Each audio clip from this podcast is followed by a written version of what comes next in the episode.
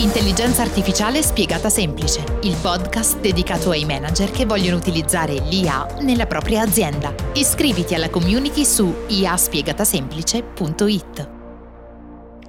Eccoci qui, ben trovati, ben ritrovati qui sul podcast più amato, lo possiamo dire, dai manager, gli imprenditori che seguono il tema dell'innovazione e dell'intelligenza artificiale in questa piccola serie organizzata e voluta dal Parlamento Europeo in Italia, quindi dagli uffici italiani. Ci siamo dati un obiettivo, quello di chiarire a voi manager, ai chief delle aziende, delle imprese italiane, ai professionisti italiani come si evolve la normativa in ambito europeo quando si parla di intelligenza artificiale, e devo dire che finora sono venuti fuori dei contenuti strepitosi, e in questo ulteriore episodio l'obiettivo è quello di dare ancora più consapevolezza dell'importanza dell'utilizzo dei dati all'interno della nostra azienda. E in questo episodio lo faremo insieme all'onorevole Nicola Danti, che è relatore del Cyber Resilience Act, vale a dire l'atto parallelo alla A I Act, che ha l'obiettivo di creare consapevolezza e resilienza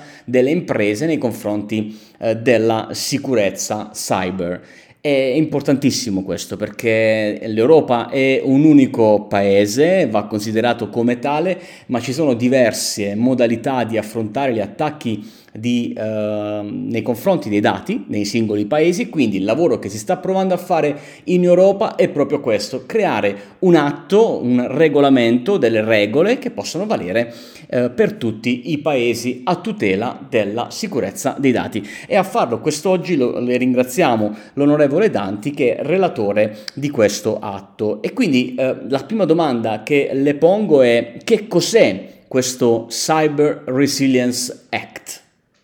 Salve a tutti, grazie dell'invito. Intanto è un'occasione importante per fare eh, il punto sul Cyber Resilience Act, che è questa eh, proposta eh, di eh, regolamento importante che la Commissione ha sottoposto all'analisi del Parlamento e del Consiglio, e che rappresenta un eh, elemento innovativo nella legislazione europea. Ci occupiamo di cybersicurezza, non è la prima volta che il, Par- che il Parlamento Europeo e le istituzioni europee si occupano di cybersicurezza, perché la cybersicurezza è diventata negli ultimi anni una vera e propria emergenza. Eh, dopo gli atti che hanno riguardato le infrastrutture critiche o il Cyber eh, Act, in, in questo In questo atto ci occupiamo eh, dei prodotti. Oh, voi sapete che facciamo parte di un mercato unico e che oggi i prodotti che viaggiano in Europa sono prodotti eh, che eh, non hanno confini e che rappresentano delle vere e proprie porte di accesso alle reti e alle connessioni. Ecco perché avere prodotti sicuri è oggi sempre più importante. Il Cyber Resilience Act Eh, si pone l'obiettivo eh, di eh, creare eh, strumenti e sistemi di certificazione per far sì che i prodotti che tutti noi utilizziamo nella nostra vita tutti i giorni,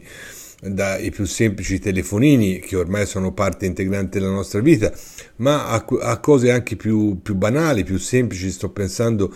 a, a um, tutti quelli che sono giocattoli o altri tipi di uh, attività che sono connessi o connettibili, dobbiamo far sì che nei prossimi anni siano uh, resilienti da un punto di vista di uh, cybersicurezza.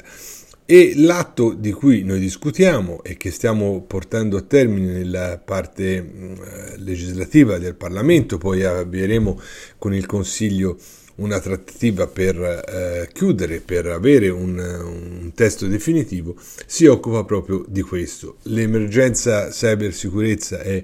una delle grandi emergenze, perché ormai la guerra globale eh, che, che avviene anche attraverso questi strumenti, e eh, pertanto oggi garantire la sicurezza dei cittadini è essenziale in un mondo in cui, con l'internet delle cose, dove tutto è sempre più connesso e tutto è sempre più in rete. Basti pensare alle nuove frontiere che attengono per esempio alla vita nostra familiare, alla domotica, ai, eh, ai nuovi elettrodomestici tutti connessi. Ecco, tutto questo, per questo motivo serve avere strumenti che siano certificati da un punto di vista di cybersicurezza, e serve che lo faccia l'Europa, che oggettivamente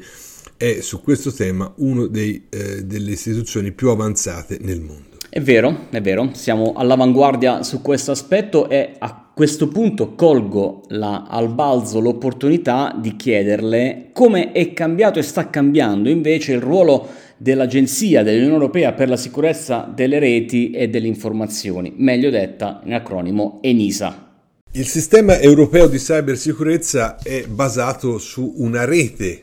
di agenzie nazionali, i C S I R T nazionali e l'ENISA, che è invece l'Agenzia Europea per la Cybersicurezza. Eh, negli anni il ruolo di ENISA è cambiato moltissimo. Io ricordo quando all'inizio della scorsa legislatura, nel duemilaquattordici, ho seguito la prima N I S, la Network Information Security, Eh, e ricordo le trattative con il Consiglio per chiudere quella direttiva. ehm, la, la, come dire, la certamente poca fiducia delle istituzioni nazionali nell'Agenzia Europea. Negli anni l'ENISA ha acquisito un ruolo sempre più importante, certamente con la N I S eh, NIS uno, NIS due, e anche sul Cyber Security Act, che era un altro atto importante dove è diventato il punto degli standard europei di cyber, di cybersicurezza. Eh, oggi eh, con il nuovo regolamento Cyber Resilience Act diventa eh, ancora di più un l'anello più importante per garantire un sistema europeo di cybersicurezza. È chiaro che il, la cybersicurezza dell'Europa viene data dal punto più fragile e più debole, e quindi per questo abbiamo bisogno di avere un sistema di eh, reti di comunicazione eh, fra i singoli apparati nazionali e quelli europei per garantire che eh, ci sia una forte risposta in caso di attacchi. Mm, è chiaro che in questi anni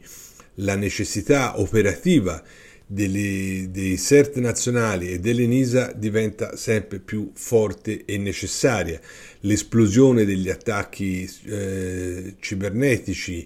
eh, a, a tutti i livelli eh, fa sì che oggi abbiamo sempre di più bisogno delle strutture in grado di rispondere e di condividere le informazioni, tema a noi molto caro, perché oggi per eh, rispondere a attacchi globali mh, di, di cyber sul livello globale ed europeo abbiamo bisogno di avere un sistema che è in grado di mettere in campo subito, in poco tempo e, eh, un, e velocemente una risposta decisa nei confronti di, dei malintenzionati che vogliono mettere in crisi i servizi essenziali eh, e le infrastrutture critiche, ma anche semplicemente eh, i singoli cittadini o la proprietà intellettuale di aziende. Eh,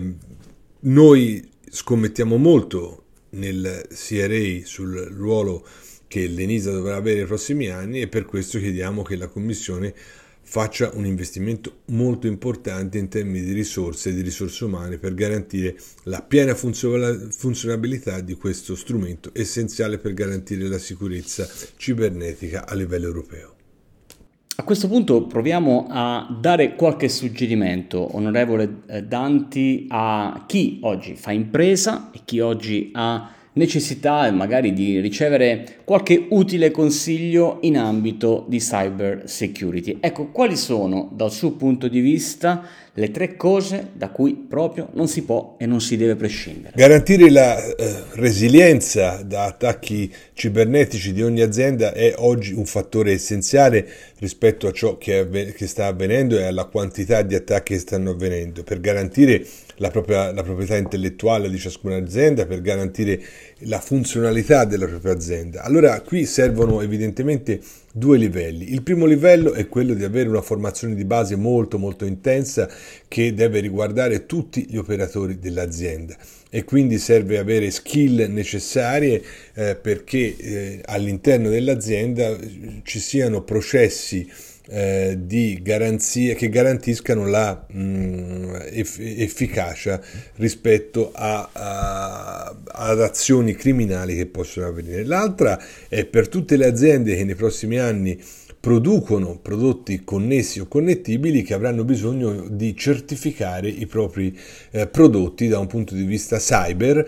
Evidentemente i livelli di certificazione sono diversi rispetto a ciascun prodotto. Molti prodotti avranno bisogno di semplici autocertificazioni, altri avranno necessità di prodotti di certificazione da parte terze, da agenzie specializzate, ma tutto questo implica un'attenzione da parte del sistema produttivo che deve porsi nelle condizioni dei prossimi anni di essere in grado di offrire prodotti cyber sicuri e, e avere al proprio interno sistema di eh, sicurezza che garantisca la propria azienda. Eh, in tutto questo servono soprattutto le competenze, le cosiddette skills, che eh, devono essere formate, tant'è vero noi avremo un tempo di adattamento di entrata in vigore di questa di questa direttiva abbastanza lungo, anche perché sappiamo che in questo momento non è pronto il sistema produttivo e non, è, non sono pronte le competenze necessarie. Servirà uno sforzo importante da parte delle istituzioni pubbliche. L'Unione Europea ha certamente lanciato la Cyber Security Skill Academy, un, diciamo, un'academy di alto livello, ma servirà un impegno importante da parte eh, di, della formazione professionale delle regioni, delle associazioni di categoria, delle dello Stato membro, di ciascun Stato membro, per far sì che la cybersicurezza rappresenti un atteggiamento, una cultura, parte della cultura aziendale di ogni azienda italiana. E questo sarà un fattore di competitività, perché l'Europa con questo regolamento sarà la prima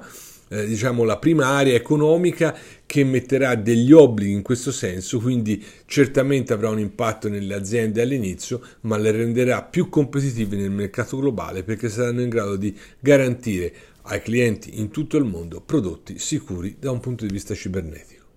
Allora, ringraziamo l'onorevole Danti per il suo prezioso contributo a questa miniserie di contenuti in ambito A I e cyber security. Noi tutti la ringraziamo e ci sentiamo per il prossimo episodio qui all'interno del podcast I A Spiegata Semplice. Grazie davvero dell'invito, credo sia stata davvero un'occasione importante, e grazie per il lavoro che fate per informare su temi che possono essere specializzati ma che riguardano davvero la vita di tutti i giorni. Grazie davvero e buon lavoro.